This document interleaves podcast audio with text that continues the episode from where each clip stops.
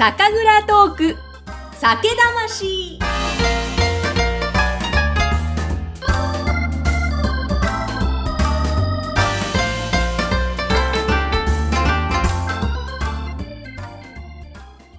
こんにちは。酒蔵ナビゲーターのぐっさんです。えさて、前回に引き続きまして、今日も群馬県利根郡川場村にある土田酒造株式会社さんからお届けしていますけれども、えー前回までは6代目土田裕二さんにお話を伺いまして、えー今回から当時の星野元気さんにも来ていただきました。よろしくお願いします。お願いします。あのー土田さんからもいろいろたびたび話の中で星野当時がって言っても、い何を話したんだろう。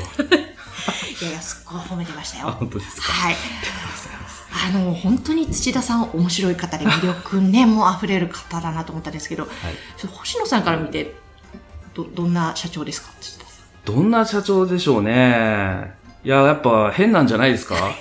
多分。いや、いい意味でですよ、もちろん。うんうん変なんじゃないかなと思いますよ、やっぱうんり。いろんな人の話を聞いて。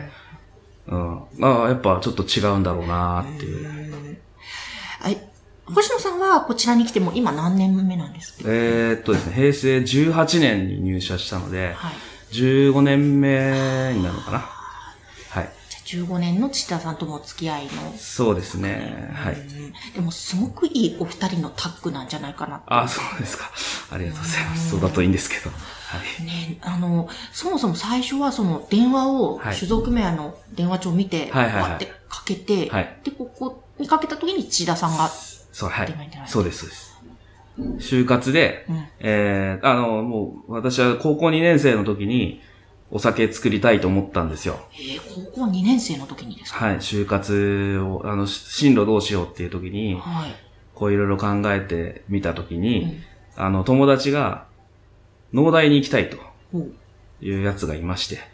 で、えーっと、農大ってなんだっていう話をして、えー、まあ、農業っていうイメージだったんで、なんかは畑とかやんのっていう話をしたら、えーお酒作ったり、焼酎作ったり、あと味噌醤油、その発酵とか、そっちに興味があるからそっち行きたいんだみたいな話を聞いたときに、なんだそれって思っちゃって、うん。それ面白そうじゃんって思っちゃったんですよね。え、それまでは全然興味がなかった。ないですね。えー、その話を聞いた時に、うん、はい。って思った。何それって、な酒、日本酒とか、まあその時なんかわわかんないけど日本酒に引っかかったんですけど、日本酒作る仕事って存在するんだっていう感じですよね。知らないから。それまでは。はいうんうんうんうん知らなかったから、そこで初めて日本酒を作るっていう仕事を知って、で、調べてみて、したら、あの、まあ、農大の道もあるけど、専門学校の道もあって、で、あの、農大は4年い行かなくちゃいけないんですよ。はい、はい。あの、まあ、普通の大学行くと4年じゃないですか。で、専門学校私行ったとこ3年なんですよ。うん1年早く就職できるんですよ。あーなるほど。だから、就職、専門学校の方がいいなって。はい、はい。あの、農大行く頭もなかったんですけど、いや、本当に本当に。なんで、うん、あの、専門学校を選んで、えー、来まして。はい。で、就職の時うに、んえー、さっきお話あったように、えー、酒造組合のホームページ見て、上から順番にはい。かけていきましたね。うんうんはい。はい。えーそれでここ、土田さんと出会って、はい。え、どうですか？最初からここに来るまで、はい。まあ、この、いろんなことがあったと思うんですけれども、まあ、率直な今の感想、どんな感じでいらっしゃいますかああ、どう、まあ本当にいろんなことがあったと思いますけど、まああっという間だったという、今まで入社してからって意味ですよね。うん。あっという間でしたよね。うんうんうん。あの、その間、さっきも土田さんが、もう、本当に一つ一つお酒を試飲させていただきながら、はい。はい。あの、麹だったり酵母だったりはいの話を伺ってたんですけれども、はいまあ、作ってらっしゃる当時の星野さんからして、はいはいあの、本当にここまでいろんなことを取り組めるっていうのは、やか他の酒蔵さんそんなに多く知っているわけではないですけども、はいなかなかないのではないかなって思ってしまうのですが。そうですね。思いますね。うん。私もそう思います。実際どうですか？これ。はい。これここまで、ま、ま、本当いろんなことがあったと思うんですけども、この金と向き合ってきて、うん。日本酒と向き合ってきて、はい。星野さんの中でどんな感じでこれまでいろんな変化とかありましたか？えーっとね、なんて言うんだろうな。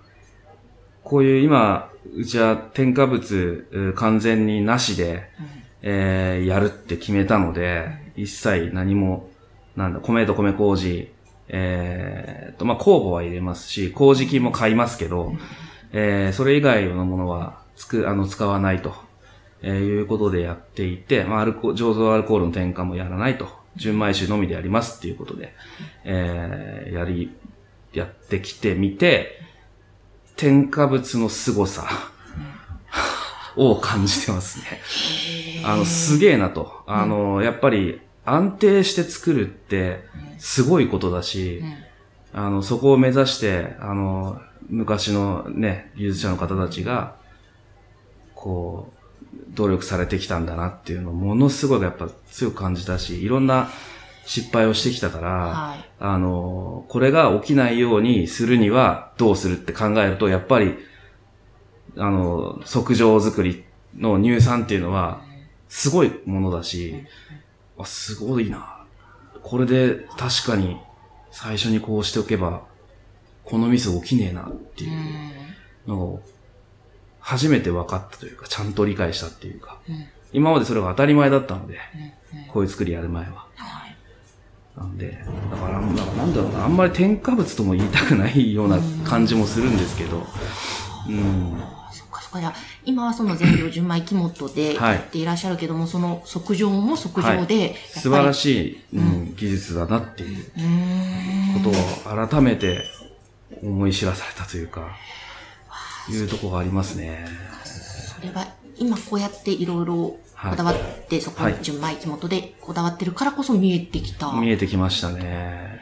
一番最初、星野さんはいがここに入ってこられた当初は、蔵は純米に変わってたんです。いや、変わってないです。あそう普通酒普通酒をいっぱい作ってました。じゃあもう本当にその段階から見てはい来られてるわけずですよね。っと見て、はい、来ましたね。で、当時を任されたのが何年前？えーっと、7年前、8年前ぐらいですか。7年前ぐらいかな。平成24年です。24BY から当時、はい。えー、としてやらせてもらってますね。うんはい。うんうんえ、初めて当時任されていた時とか、その年とかは、はいどんな感じのお酒作りだったんですか、いやー、いや今とはもう全然違いますし、あの、すべて即上元だし、えー、木本なんか全然わかんないし、うん。あの、山ハイもやってないですし、で、普通酒がメインだし、うん。で、あの、ね、今とは全然違うっていう感じで、うーん、なんだろうな。比べると、今の方が面白いというか、あ今思ってみる、振り返ってみると、今の方が面白いなって思える作りに今はなってるかなっていう感じします。ーその、純米木本、木本作りの魅力、土田さんも語ってらっしゃいましたけど、はい。当時の星星野さんから見て、星野さんが感じる面白さって、はい。どの辺にありますか？ああ、まあ、本当にね、面白いんですよ。とにかく面白くて、何が面白いって、あの、やっぱ生き物だっていうのがわかるというか、あの、いや、あやっぱ生き、生きてるんだなっていう、彼らは、あの、微生物たちがそこにいるんだっていうのが、すごいわかるんですよね。それがね、すごく面白いですし、あの、酵母無添加のものなんかは、もう、ね、酵母添加をしていないのに湧いてくるわけですよ。はい。倉で付、工倉付酵母が。で、しかも、えっ、と、まあ、酵母添加をいろいろしているものがあるにもかかわらず、その酵母じゃない酵母が湧いてくるわけですよ。はいうちの場合は。ううんちの場合はですけど。うん。で、それが、すごい面白いですよね。どうなってんだこれみたいな。あどういうことっていう。なんで使ってないのに、どこにいるかわかんないんですよ。でもいるんですよ。ーうん。で、圧倒的な数になってくれるし、で、酒にもちゃんとなってくれるし、うん、面白いなって。あ見えないからこそ、不思議で面白いというかう、ん。わかんないから面白いみたいなところがあるかもしれないです。なんか、その中ではい。わか、本当に見えない、はい。その生き物といろんなことをやりとりといいますか、こう試行錯誤ですよね。で、もうさっきも伺ったんですけども、あの、何でした ?99% はいはいはい麹のものとか、なん、なんだろうな。あの、本当に味わったことのない、はい。飲む手側も面白い。はい。で、それは土屋さんがその作ってる側が楽しんで面白く、はい。こう、まあ、まず楽しむ、はい。面白がってやってるから、それが伝わるんですね、みたいな話をさっきしてたんですけども、なんかすごいその部分ってあるなって感じたんですが、そうだと嬉しいですね。あー。え、あのー、実、あのー、なんだ、今、土田さんはその、極力現場というよりも経営面に回ってると。はで、もう現場は星野さんに任せてるっておっしゃったんですけど、その現場にいる星野さんからはい見て、この、もっとこんな風な実験をしてみたいとか、やっぱり日々湧いてきたり。ああ、そうですね。やっぱ、やってると思いついちゃうことはありますね。うんうんうん。こうしたらどうなのかな、みたいなのは、やっぱ、出てきますね。あーあの、お酒作りが終わった後、はいで、また作り始めるはい、はい。時とか、はい。その時の気持ちとかって、あの、土田さんはすごい、はいあ、次どうしようかなって、あ星野さんははいはいおっしゃってる。はいそこがいいなってお話しされてるけど、やっぱり気持ち的に、そうですね。だから、あの、一作り終わる頃って、あの、その一作りを経験する最後じゃないですか。うんその作りの経験値が一番溜まるわけですよね。その作りが終わる時って。で、あの、いろんなアイディアもふ途中途中で出てきてるから、もう早く次の作りやりたいんですよ。そうか。早くやりたいんだけど、はいはいもう終わる頃になると、もう早くやらせてくれっていう、お願いだから、早く次の作りさせてっていう感じですね。今、この現在、今、この瞬間、まあ、間もなくはい。お酒作り始まりますけども、はい。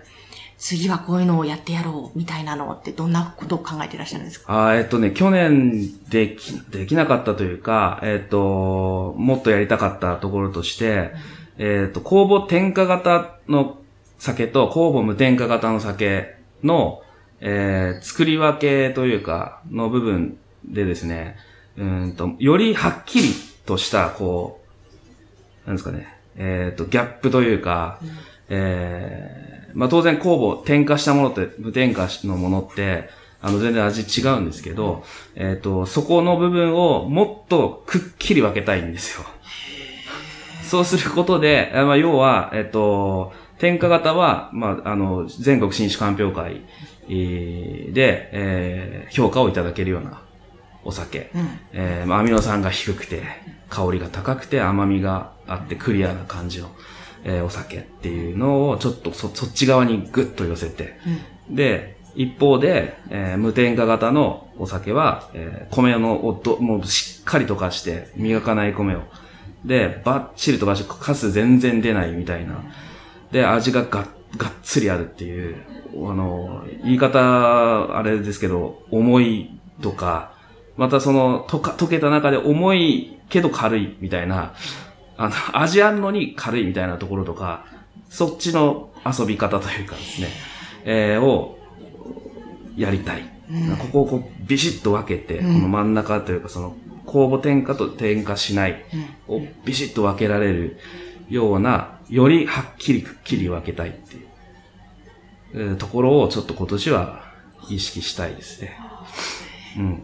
なぜそこに行き着いていったんですか？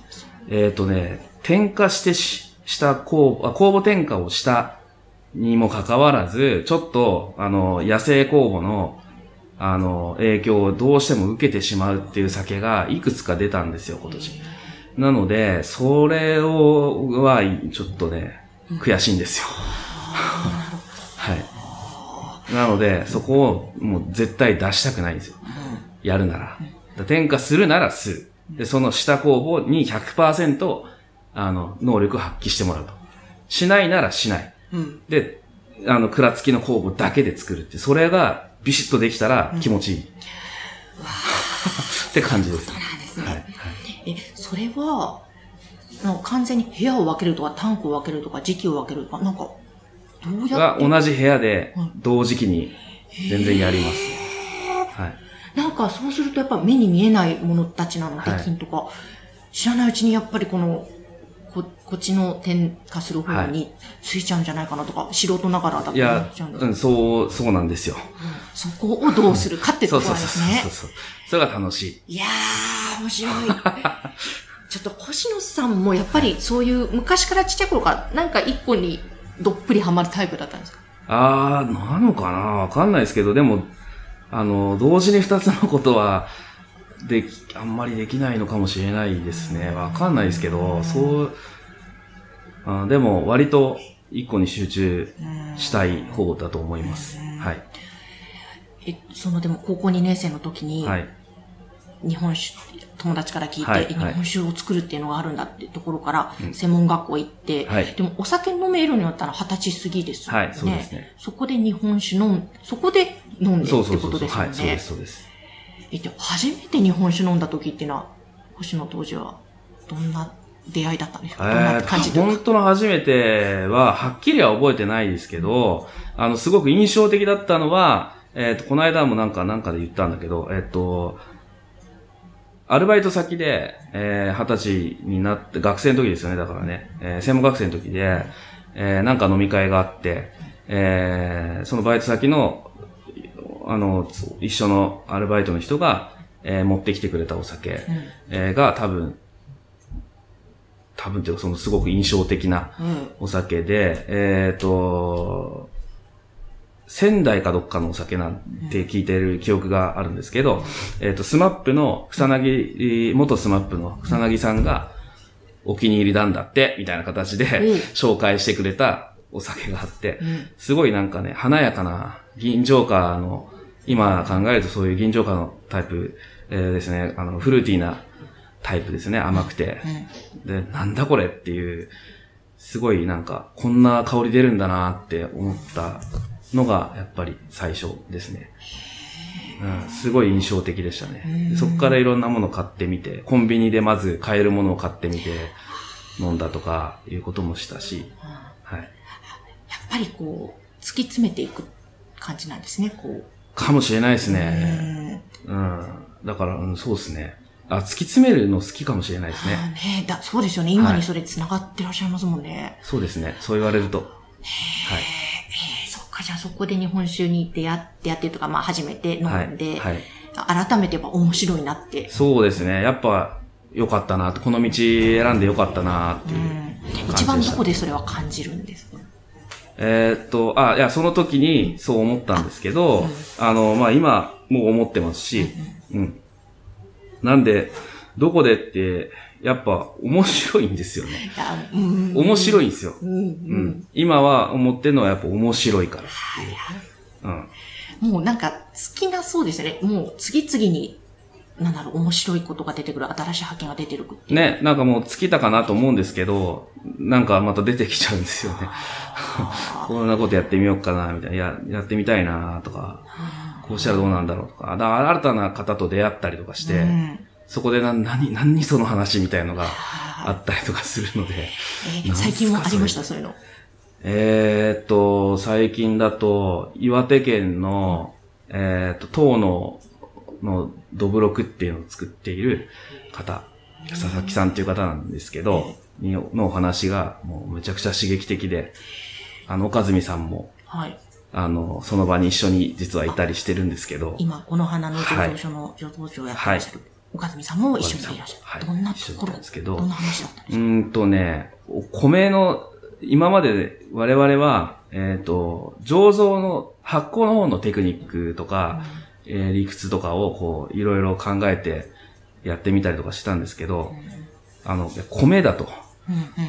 はいや米だよっていうような感覚だった。その、今まと、ギュッてまとめると、そうじゃなくて米っていう感覚のお話を、すごい深く聞かせていただいて、米かーっていう。い。米、どういうことですか？具体的に聞いていいですか？えーっと、自然栽培米なんですよ。岡住さんの回を聞いていただければわかると思うんですけど、はい。はい。あの、はい。岡住さんがいろいろね、お話しされてたと思いますけど、えーっと、要はそれなんですよね。はい。あの、全く同じことを言ってますし、で、やっぱりその、佐々木さんがおっしゃってたのは、その、自然栽培で作った米は、来る菌が違うって言うんですよ。へえ。それめちゃくちゃ面白いなと思って、はい。あの、でも佐々木さんはやられて、やってきてるから、うん。あの、はっきり言い切るんですよね。で、ちゃんと経験されてきてるから、あの、そのようにおっしゃってて、うちではまだできないですし、あの、むしちゃんとした自然栽培米というか、なんていうか、うん、あの、が手に入って自分たちで作って、それを手に入れて、で、自分ちでこうやってみたいなっていうのはありますよね。かずみさんもおっしゃってたんですけど、自然栽培米で作るとやっぱり違うと。うん。うん。これってやっぱ農薬とか化学肥料はい。の部分、それ、どう違うんですかね？この味わい？味わい。うん味わいは、うんと、ちょっと軽くなるような感じがありましたね。岡住さんの米もそうでした。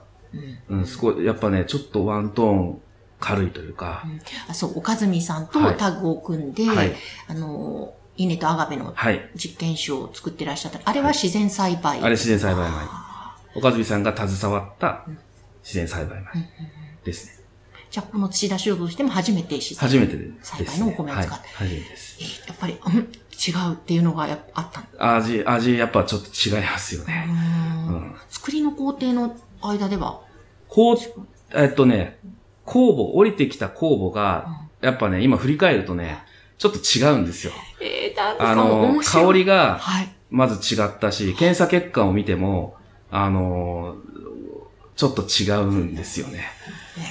あの、使用前の種母の、えっ、と、酵母がどんな状態のこ酵母の種類がどんなの来てるかなっていう検査があるんですけど、えっ、と、他の、同じ空間で同じ時期に、えーやっている、立てている種母と、ちょっと質が違うんですよ。で、低温に強い酵母が来てるんですよ。たまたまかもしれないですよ。たまたまかもしれないけど、その時たまたまかもしれないですよ。たまたま、あの、境界酵母も当然同じ空間で使っているので、それがひょいって入ってきちゃったのかもしれないですけど、他のやつはいないんです、あんまり。あんまりってかほとんどいない。99%野生型なんですよ。はい。だけど、岡住さんの何パーだったっけな？半分ぐらい確か、あの、その境界工房に見られる反応を持った、還元力の強い、あの、工房が検出されて、な、なんだこれってずっと思ってたんですけど、うん、まあその後に佐々木さんに出会って話を聞いて、今振り返ると、あ、そういうこと？っていうのがなんとなく繋がるし、うわ、もっとやってみたいな、これなっていう。あうん。ーいや、それやってみたい。やってみたいですよね。面白いですよね。飲んでみたいですし。はい。いや、ちょっと本当に、その金の世界。金の世界もも面白いんですけど、やっぱ日本ならではのというか、もう、うん。昔からのやっぱりそこって日本の良さの一つでもあるなと思うんですけど。そうですね。それはありますよね。その一つの、まあ、いろんな味噌とかもそうですけど、はいはい日本酒っていう見えない世界の面白さがすごい、いや、ちょっとね、なんでしょう、なんか、なんだ、想像力もかき立てられるし。そうですね。もうだから最初はもう想像するしかないから。はい。見えないので。うん。でもその自然栽培につく菌が違うっていうのはすごい興味深いです、興味深いですよね。本当かなって。本当だったらめちゃくちゃなんかロマンがあるなって思うし。はい。うん。やってみたいですね。ですね。はいなんか、またそれでやってみて、はい。あ、こういうことかっていうのがどんどん分かってくると、また次のねまたなんか出てくるんでしょうね。ね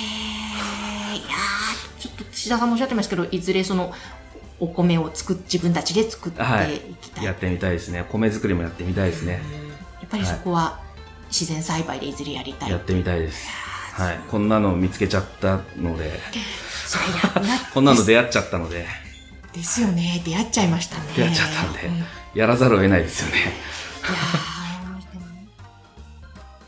ー さてまずは群馬県土田酒造の当時星野元気さんのお話をお届けしました前半戦です星野さんの視点からのお酒作りの魅力語っていただきました。あの当日星野さん、稲とアガベの T シャツを着てインタビュー受けてくださってました。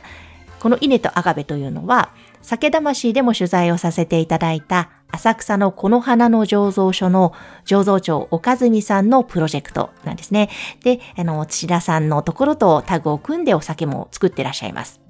その T シャツを着てのお話いろいろ伺っていったんですけれども、星野さん、あの、何回も面白い、面白いんですとおっしゃってましたよね。もうそれがすごく印象的で、やっぱりその面白いなと思ってワクワクしてるから、それがお酒にも伝わって、飲む人にも伝わって、これだけ人気が出てるんだろうなっていうふうにも思いました。まだまだ星野さんのお話続きますし、後半ではですね、土田さんも途中から入って、そして一緒に取材に行ってくれたカメラマンのももさんも途中お話後半に入ってきますので、えぜひ次回もお楽しみに。そして酒蔵トーク酒魂、皆様からのご意見ご感想もお待ちしています。説明欄のところに LINE 公式アカウント URL 貼っておりますので、ぜひそちらからアクセスしてください。それでは次回もどうぞお楽しみに。